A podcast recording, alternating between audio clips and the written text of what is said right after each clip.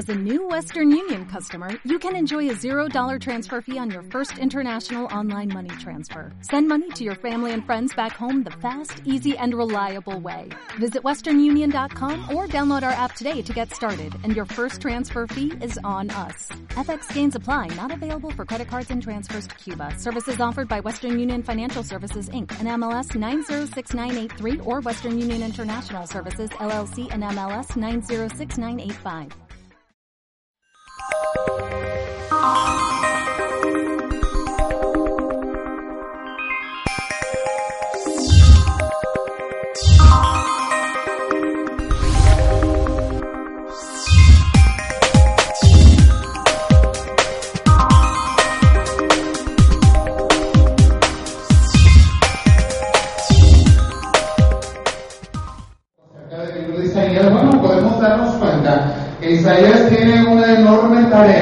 darle a conocer al pueblo de Dios el porqué de las aflicciones, el porqué de las situaciones tan complejas que se cierren, que vienen sobre el pueblo, el porqué el Señor envía castigo, el porqué el Señor envía corrección sobre el pueblo y declarar uno por uno todos los pecados, todas las diferentes situaciones que el pueblo ha estado cometiendo a través muchas veces de la historia y aún en el mismo momento de la revelación de la profecía de Isaías en contra primordialmente de Dios.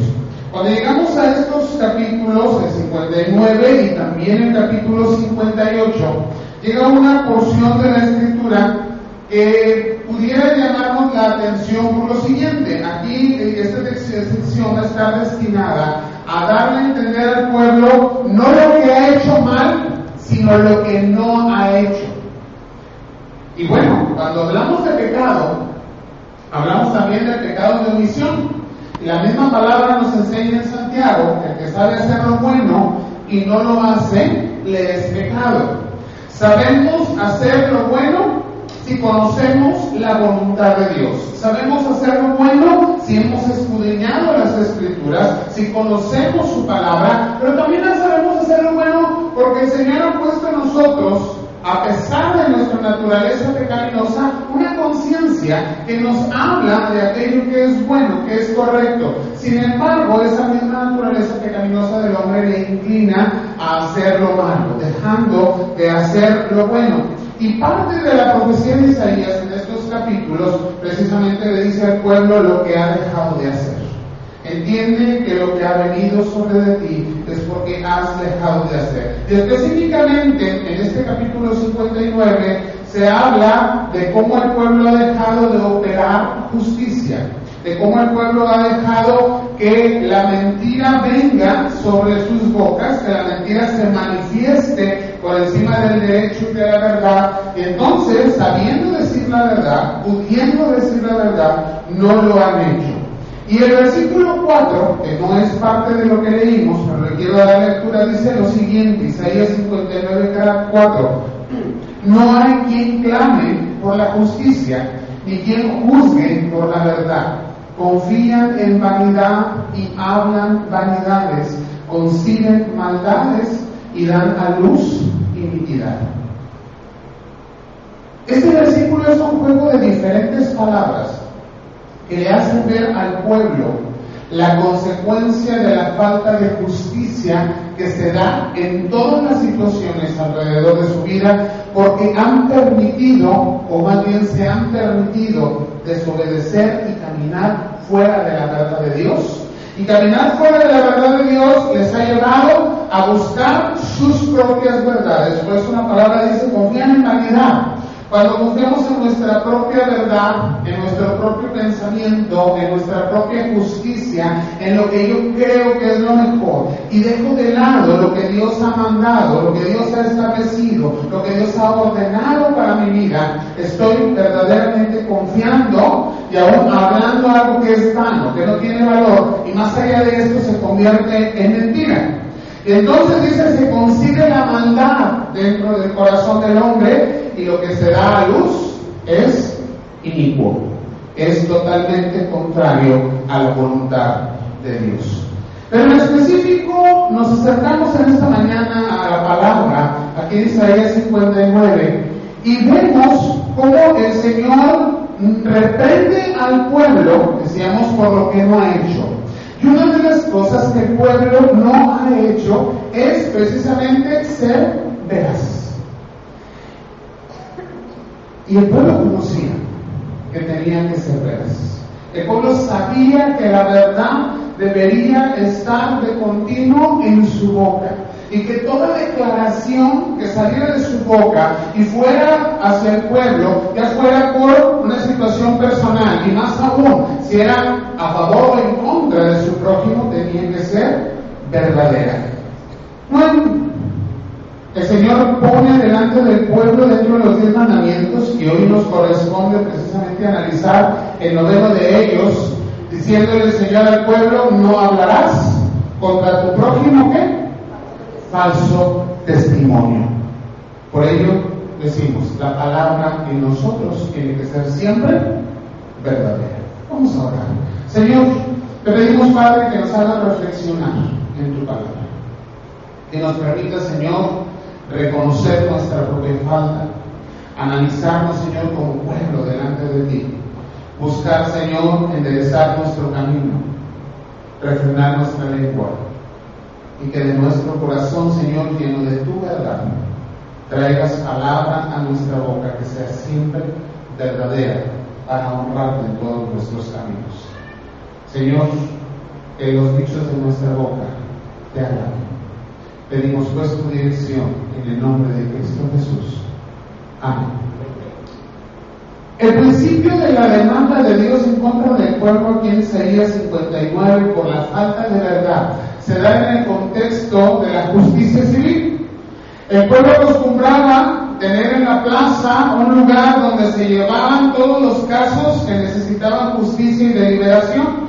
Y ahí es donde quien hubiese sido nombrado o puesto, en este caso por el rey o por el mismo pueblo, por las autoridades religiosas incluso, tomaron un lugar en la plaza principal, los ancianos del pueblo también, y ahí se llevaban los casos de diferencias, de problemas, de pleitos, y hubiese eh, pues el testimonio de los diferentes testigos acerca de cuál era la situación, la problemática y pudieran llegar a un veredicto final. Aquí la situación es que la mayoría de los juicios no se hacían por documentación. Recordemos que si dos personas se ponían de acuerdo en algo y se entregaban alguna prenda, ya era un contrato plenamente establecido. No tendría que escribir, como lo hacemos hoy, todo un contrato civil, ir con el notario y poner las firmas y estar este, con todo este papeleo, sino que se daba crédito a la palabra de la persona y se creía firmemente, más aún dentro de la gente del pueblo de Dios, que aquello que saliera de su boca iba a ser veraz, que lo que ellos declararan iba a ser justo, iba a ser verdadero. Y entonces el Señor le dice al pueblo, y voy a ir tomando algunos versículos de este pasaje de Isaías 59. Allí en el versículo 14, él dice, el derecho se retiró. En el pueblo, en el pueblo de Dios, en este tiempo de Isaías ya el derecho no existe. No porque no se estén llevando a cabo los juicios, no porque no haya quien juzgue rectamente o quien sea imparcial para emitir el juicio, sino porque la verdad, dice, ha tropezado en la plaza. Es decir, lo que los testigos, lo que los demandantes, lo que los defensores están diciendo, en lugar de ser verdad de su boca para poder llegar a un veredicto que fuera a favor del derecho, a favor de la justicia, ha tropezado. En la boca del pueblo se ha levantado la mentira, se ha levantado la falsedad y por eso dice la equidad, la igualdad, la justicia no puede manifestarse. Hay un grave problema en medio del pueblo, dice el verso 15, la verdad fue detenida. Y la verdad fue detenida y fue detenida con todo propósito. Las personas normalmente buscamos nuestro propio beneficio y esto no es incorrecto. Pero cuando el, la búsqueda de nuestro beneficio atropella a nuestro prójimo, atropella la verdad, va en contra de la justicia, va en contra de la igualdad, de la equidad y sobre todo va en contra de Dios. Estamos precisamente deteniendo esa verdad. Y entonces dice, el que se apartó del mal fue puesto en prisión. Y todos diríamos, ¿quién tiene que ir prisión? El que está en la maldad. Para eso fue puesto el juez. Para eso se le dio la espada, dice la palabra, para que vaya y persiga y castigue y haga justicia sobre aquellos que están haciendo maldad. Pero dice aquí el profeta Isaías en la palabra que el Señor le da, es el que se apartó del mal, es decir, el que ha vuelto al camino del bien, el que está puesto en la cárcel, el que ha sido encarcelado, el que ha sido puesto en prisión. Y esto Dios no lo va a dejar pasar, dice. Esto lo ve Jehová y le desagrada a sus ojos porque el derecho se murió. Ya no hay justicia en medio del pueblo. ¿Qué ha dejado de hacer el pueblo de Dios? De obrar justamente. ¿Qué ha dejado de hacer el pueblo de Dios? De hablar verdad con su boca, de declarar lo que es verdadero, lo que es justo, lo que sabe que es cierto para que la justicia se cumpla. Y entonces esto es una palabra que es un llamado para que en nuestra propia vida, en nuestro corazón, porque de ahí mana lo que sale por de nuestra boca, haya un testimonio veraz. Y tenemos que hablar no solamente del testimonio que se habla en contra o a favor de nuestro prójimo, que debe ser verdadero, sino de todo lo que hay en nuestra vida porque es un testimonio que se presenta no solo por lo que hablamos, sino por lo que vivimos, por cómo lo vivimos. Y que el testimonio de lo que hacemos y que es una manifestación de la presencia del reino de Dios en nuestras vidas sea también un testimonio de verdad, de justicia y de equidad. Porque si no, entonces la palabra de Dios no solamente se levanta contra el pueblo de Israel en el tiempo de Isaías, sino se levanta contra el pueblo de Dios de este tiempo. Un pueblo que vive en la gracia y en la misericordia de Dios, pero un pueblo que también es llamado a vivir de una manera justa, con una palabra de verdad en su boca, pero con un testimonio de verdad en su vida, además de ella. ¿Qué pasa, hermanos, cuando en la vida del pueblo de Dios ya no hay verdad? Nosotros somos el testimonio de la grandeza de nuestro Señor Jesucristo, pues Él ha salvado nuestra vida. Somos la ventana para que la gente que no conoce a Dios pueda percibir a través de nuestras propias vidas la gracia y la misericordia de Dios por el hombre. Pero cuando ese testimonio está distorsionado, cuando esta visión de Dios, de su reino, de su gracia, de su amor, no es verdadero, es un testimonio hipócrita, es un testimonio falso, es contrario que Dios quiere manifestar en el mundo, entonces nosotros estamos haciendo aún peor que el pueblo de Israel. Estamos deteniendo la verdad, no solo en las plazas públicas, sino ahí en lo privado de nuestro hogar y ahí en nuestro propio corazón. Estamos deteniendo una verdad que debería ser bendición a otros y que muchas veces se vuelve maldición para sus vidas y que por considerar nuestro propio testimonio de vida y de palabra y ver que no es consistente, no es coherente, no es congruente con la verdad de la palabra y de la grandeza de Dios, entonces ¿qué sucede? Volver a ver al pueblo de Dios y dicen, si esto es ser cristiano, prefiero seguir como estoy. ¿Por qué? porque somos un testimonio vivo de la grandeza de Dios.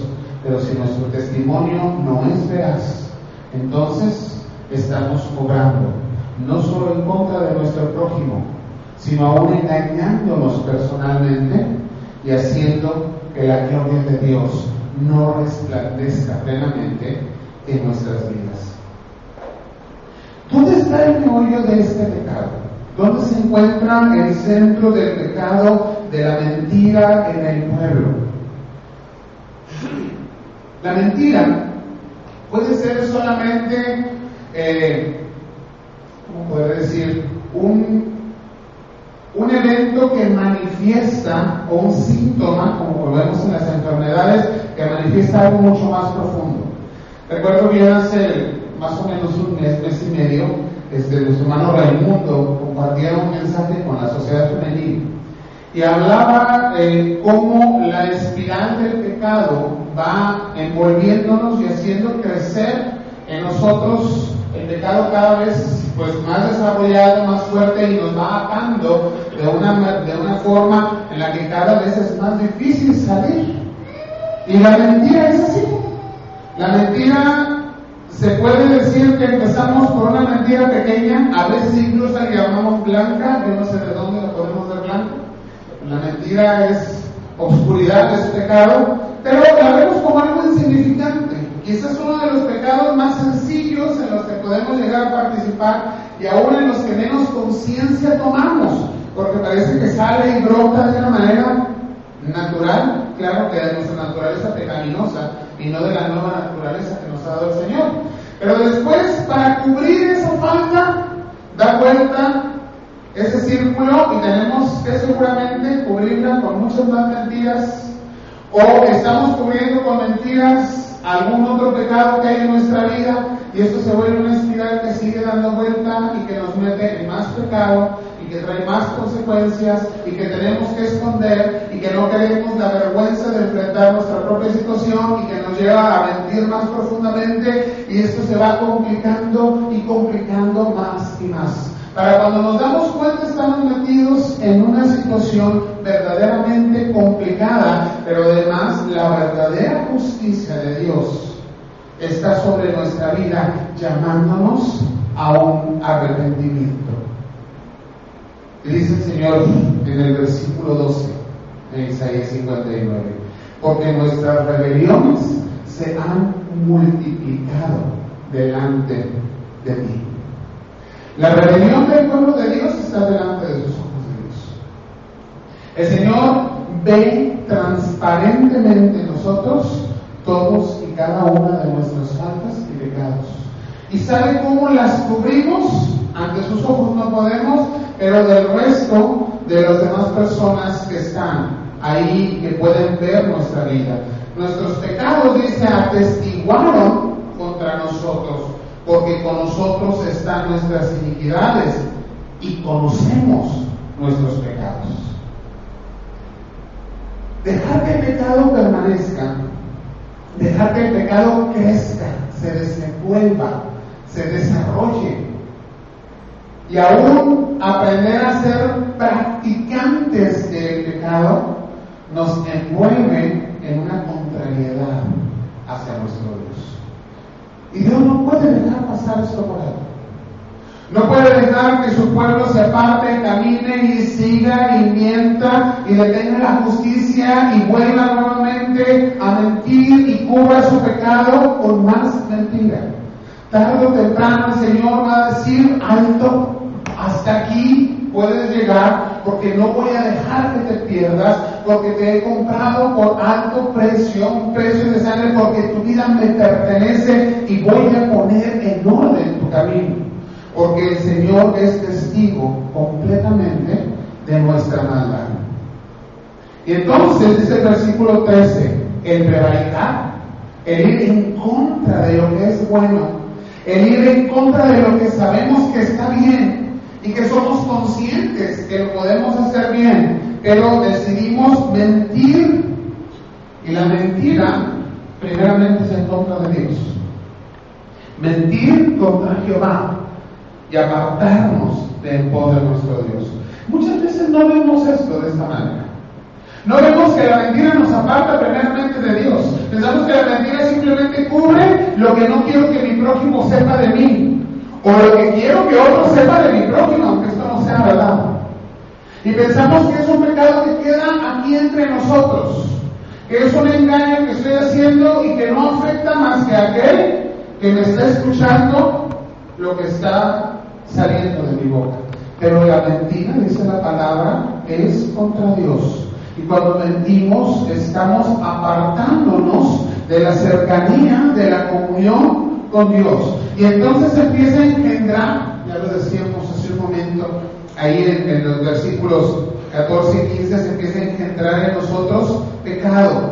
¿Qué se engendra? Dice hablar calumnia y rebelión, concebir y proferir de corazón palabras de mentira.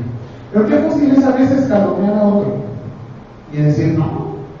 Si seguramente habla mal, porque a veces es una de las expresiones, y le están sucediendo cosas, o está haciendo, o está viviendo, o está pasando, porque debe estar equivocado, debe estar, quién sabe qué estará viviendo. Y muchas veces se nos hace muy fácil juzgar a otro y aún levantar lo que la misma palabra nos dice que no debemos hacer, un falso testimonio. Y no nos lo quedamos en nuestro propio pensamiento, sino que nos hierve el ánimo por dentro de ir con alguien más a, a platicarle. ¿Ya viste las situaciones? Los problemas que están pasando, seguramente porque no han oído, no han entendido, no han querido hacer, no se ponen a cuenta con Dios. Cuando estamos haciendo esto, nosotros estamos apartándonos de la voluntad de Dios. Nosotros estamos yendo en contra de la verdad de Dios. Deberíamos de estar hablando bendición sobre nuestro prójimo, buscar su bienestar, y si estamos convencidos de que hay algo mal en su vida, la palabra nos da el camino. De él y habla tú con él en privado.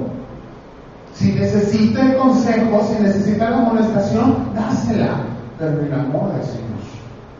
No podemos levantar falso testimonio, porque esto habla de calumnia en nuestra vida, aún de rebelión, y entonces en nuestro corazón se empieza a generar la mentira y de la abundancia de nuestro corazón va a hablar nuestra boca. Cuando no puede haber verdad en la boca del creyente, nuestro testimonio no es veraz.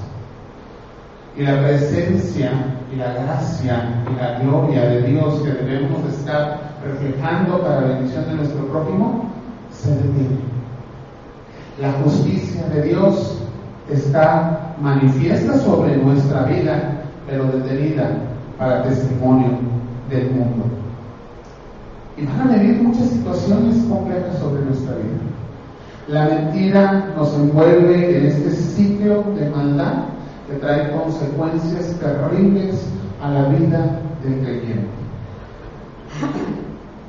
¿Qué nos enseña el catecismo de Heidelberg al, respecto?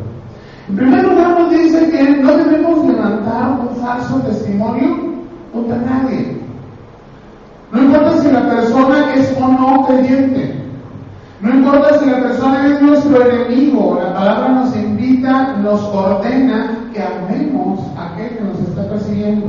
No importa si es mi interés personal o familiar el que estoy defendiendo. Es la verdad la que debe prevalecer en todo momento. No puedo defenderme a base de mentiras, no puedo levantar un falso testimonio contra nadie. Pero también tenemos que ver cómo la verdad opera en nuestro propio ser, en nuestro interior. No interpretemos, nos enseña, con un juicio ligero la palabra de los demás. Apenas nos están empezando a platicar algo y nosotros ya vamos con la historia, pero si adelantada y ya le hemos agregado a nuestra propia cosecha, ya nos hemos hecho nuestras propias imaginaciones, ya se llegamos a las consecuencias, emitimos un juicio y apenas nos están haciendo una pequeña confesión. Muchas veces con toda la confianza del mundo alguien se acerca y nos empieza a decir, hermano o hermana, necesito comentarle que pues, estoy pasando por situación difícil, tengo una debilidad y ya hicimos todo un juicio muchas veces. ¿Quién sabe qué pecado tan grande esté cometiendo? Por eso está pasando por problemas, porque no se ha ajustado a la voluntad de Dios, porque no quiere obedecer. Y somos muy ligeros en nuestro pensamiento en contra de nuestro prójimo. Cuando en nuestro corazón interpretamos mal, cuando vamos más allá de lo que simplemente se nos está diciendo, estamos generando mentira. No tenemos que decirla, pero estamos permitiendo que se genere en nuestra mente y en nuestro corazón. ¿Qué pasa cuando dejamos que esta mentira salga y brote de nuestros labios? Pues se va a generar calumnia. Y estamos edificándole a nuestro prójimo cosas que no ha hecho. Estamos dejando que salgan de su boca palabras que ni siquiera ha dicho y generando verdaderamente maldad sobre su vida cuando deberíamos de mejor guardar silencio. Si hemos permitido que la mentira engendre y crezca en nuestra mente y corazón, lo mejor que podemos hacer, que debiéramos hacer es limpiar nuestra mente y corazón, pero lo primero que debemos hacer es cerrar nuestra boca. No permitir que esa mentira salga de nosotros. Y cuando tengamos la oportunidad o el privilegio, y lo quiero decir así, de tener que recibir la acusación en contra de alguien por cualquier circunstancia. Muchas veces como padres recibimos acusación en contra de nuestros hijos, ¿verdad? Llega el vecino, nos dice, fíjese que fulanito me dijo, me hizo, su hijo quebró, fue y destruyó. Y bueno, puede venir el vecino, o puede venir el maestro, o puede venir una autoridad y decirnos tantas cosas. Todo lo que nos están diciendo es verdad, muchas veces asumimos que así es y emitimos un juicio de forma inmediata. Tendríamos que primero corroborar si lo que estamos recibiendo es verdad. Muchas veces nos toca el papel, el privilegio, porque Dios es el único con derecho a corregir, pero nos toca el privilegio que nos dé el Señor de hacer corrección sobre algunas situaciones tenemos que estar seguros de lo que estamos recibiendo es verdadero. En la clase de preparación para los ancianos que van a ser examinados el próximo sábado, acabamos de terminar de leer el libro de disciplina de la iglesia. Y parece que el libro de disciplina de la iglesia es, un libro que, que nos apasiona, que es bastante apasionante el ver las diferentes sanciones y por qué situaciones podemos hacer un juicio. Les digo, después de, estudiar todo esto, tenemos que centrarnos en que lo primero que tenemos que ver es el bienestar y la bendición para nuestro hermano. No ir a juzgar para que pague por su pecado, sino hacer en su vida algo para que reflexione y venga nuevamente al camino del Señor. Lo que no podemos hacer es un juicio que destruya. Cuando permitimos esto, no estamos buscando la verdad, porque no estamos buscando el bienestar, la bendición para el otro, que es lo que Dios quiere que hagamos. Y entonces tenemos que huir de todo tipo de mentira. La mentira que se genere en nuestra vida, no permitir que se genere. La mentira que otro viene y trae a nuestros oídos, ¿sabe qué? Sea lo suficientemente para decirle a la persona que le viene a contar un chisme, detente, porque esto es desagradable a los ojos de Dios. Y no se lo permita. No deje que contamine su vida. No deje que la mentira de otro sea parte del engaño que se está generando en su propio corazón. Porque esto es darle lugar al diablo. Y permitir que nuestra vida sea parte del camino del Señor. Se detenga la verdad la justicia y la equidad. Y cuidado, porque esto provoca la ira de Dios. Pocas veces pensamos en que Dios se enoja, en que Dios se molesta, en que Dios está como un Señor justo y santo viendo nuestra vida y que va a poner orden. Pero ciertamente su palabra nos dice que lo hace y dice Isaías 59 a partir del verso 9, la consecuencia de esta mentira del pueblo. Dice, por esto se alejó de nosotros la justicia y no nos alcanzó la rectitud. No encontramos justicia, no encontramos equidad, no encontramos verdad a nuestro alrededor y somos aún víctimas de la injusticia, consecuencia del pecado. Esperábamos luz y aquí tinieblas, resplandores y andamos en oscuridad. Y estamos esperando bendición, estamos esperando abundancia, estamos esperando bienestar. Tenemos que recibir lo que Dios envía y reflexionar sobre qué situación en nuestra vida está queriendo el Señor trabajar en nosotros. Pero más aún, el pueblo que no camina con Dios, el pueblo que permite que la mentira sea parte de su vida, dice la palabra que tropieza. Y me llama la atención el versículo 10 porque precisamente nos hace la referencia a la gente invidente. Nos dice, partamos la pared como ciegos. Tenemos que ir agarrándonos de las cosas porque no hay luz en nuestra vida. No estamos seguros en nuestro caminar. Esto lo genera una mentira. Porque cuando somos mentirosos, no podemos creer que los demás digan verdades. Entonces cualquier promesa nos causa sospecha. Cualquier situación que, nos ofrezca nos causa sospecha. Cualquier negocio que se nos ofrezca, cualquier beneficio que podamos obtener y que nos parezca pues demasiado conveniente para nosotros nos va a causar sospecha. Entonces vamos tropezando una y otra vez, pero la verdad no está carente en el otro, sino que está apagada y carente en mí mismo. Y cuando hay mentira en mi vida, sospecho que el otro es mentiroso. Entonces no puedo caminar con tranquilidad. Andamos a tientas, dice, como sin ojos. Tropezamos a mediodía. Imagínense nada más, que está tan hermoso el sol, en unas horas más o en una hora más, que ya son las 12 del día, nos vemos todo con un gran resplandor, pero salimos con los ojos cerrados, y claro que nos vamos a tropezar en la primera piedra, en el primer poste que nos encontremos, porque no hemos aprendido a caminar en la luz.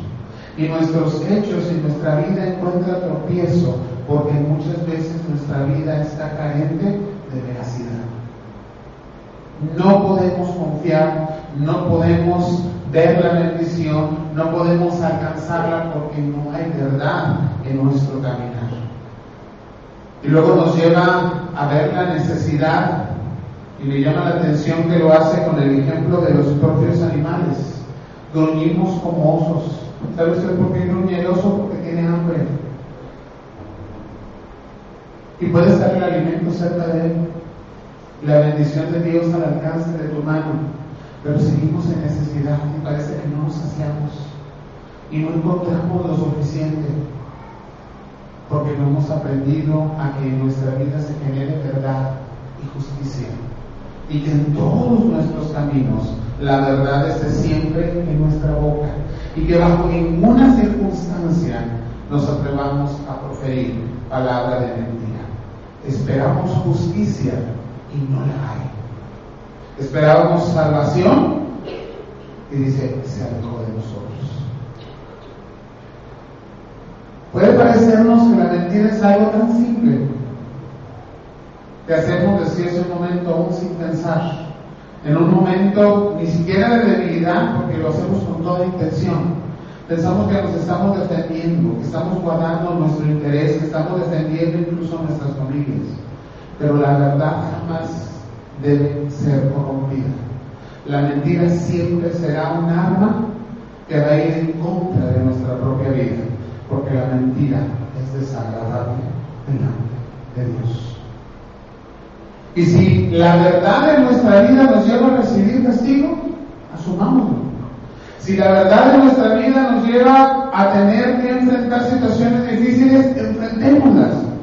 Pero enfrentémoslas sabiendo que al que es veraz, que al que es verdadero, a este la justicia de Dios le es suficiente.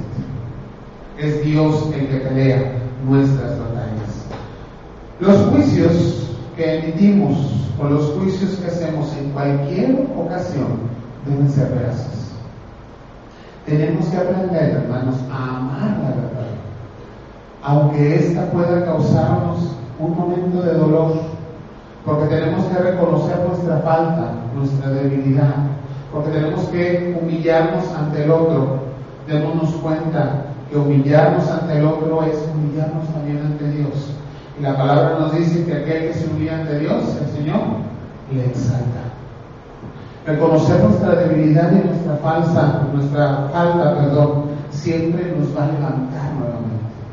Pero si la escondemos y generamos en nuestra boca y más profundamente en nuestro corazón y nuestra mente la mentira, siempre habrá mayores consecuencias. Tenemos que aprender a confiar en Dios. Señor, tú eres mi juez. Y si la verdad está en mi vida, ten la seguridad que Dios es juez justo para nosotros y su misericordia nos va a alcanzar. Parece un mandamiento sencillo, un mandamiento simple. No levantes falso testimonio en contra de tu prójimo. Pero la verdad es que la invitación de Dios es mucho más allá. Que no haya mentira en tu corazón. No dejes que la mentira crezca en tu mente y no permitas que la mentira brote de tu boca, porque esto traerá mentira sobre de ti y perjudicará tu vida y los que están a tu alrededor. Conservémonos en la verdad, confiando en que Dios ve la verdad de nuestra vida y el Señor hará justicia. Vamos a orar. Señor, gracias por tu palabra. Gracias por tu amor y tu misericordia sobre nuestras vidas. Gracias porque tú eres un Dios de verdad. Y en tu verdad, Señor, manifiestas a nuestra vida nuestra falta, nuestro error, nuestra equivocación. Y nos llama, Señor, a confesarlo. Y nos llama, Señor, a declarar lo que hemos hecho equivocadamente. Ciertamente esto causará vergüenza, pero en tu justicia estaremos restaurados. Padre, no permitas que nuestra defensa sea la mentira. No permitas, Señor, que esta crezca y nos envuelva en una espiral de pecado delante de ti y nos aparte de tu camino. Permítenos reflexionar profundamente, Señor, sobre la verdad que debe haber en nuestro corazón, nuestra mente y en nuestra boca en todo tiempo. Delante de ti y delante de los hombres. Al testificar y al recibir palabra, esta sea verdadera. Cuando nos comprometemos, Señor, cuando hacemos tratos, que siempre hablemos y cumplamos con verdad. Que esto sea un testimonio de tu gloria en la vida de tu pueblo. Llévanos, Señor, a reflexionar y tu Santo Espíritu reprenda nuestro mentir y nos traiga nuevamente a tu verdad. En Cristo Jesús te lo pedimos. Amén.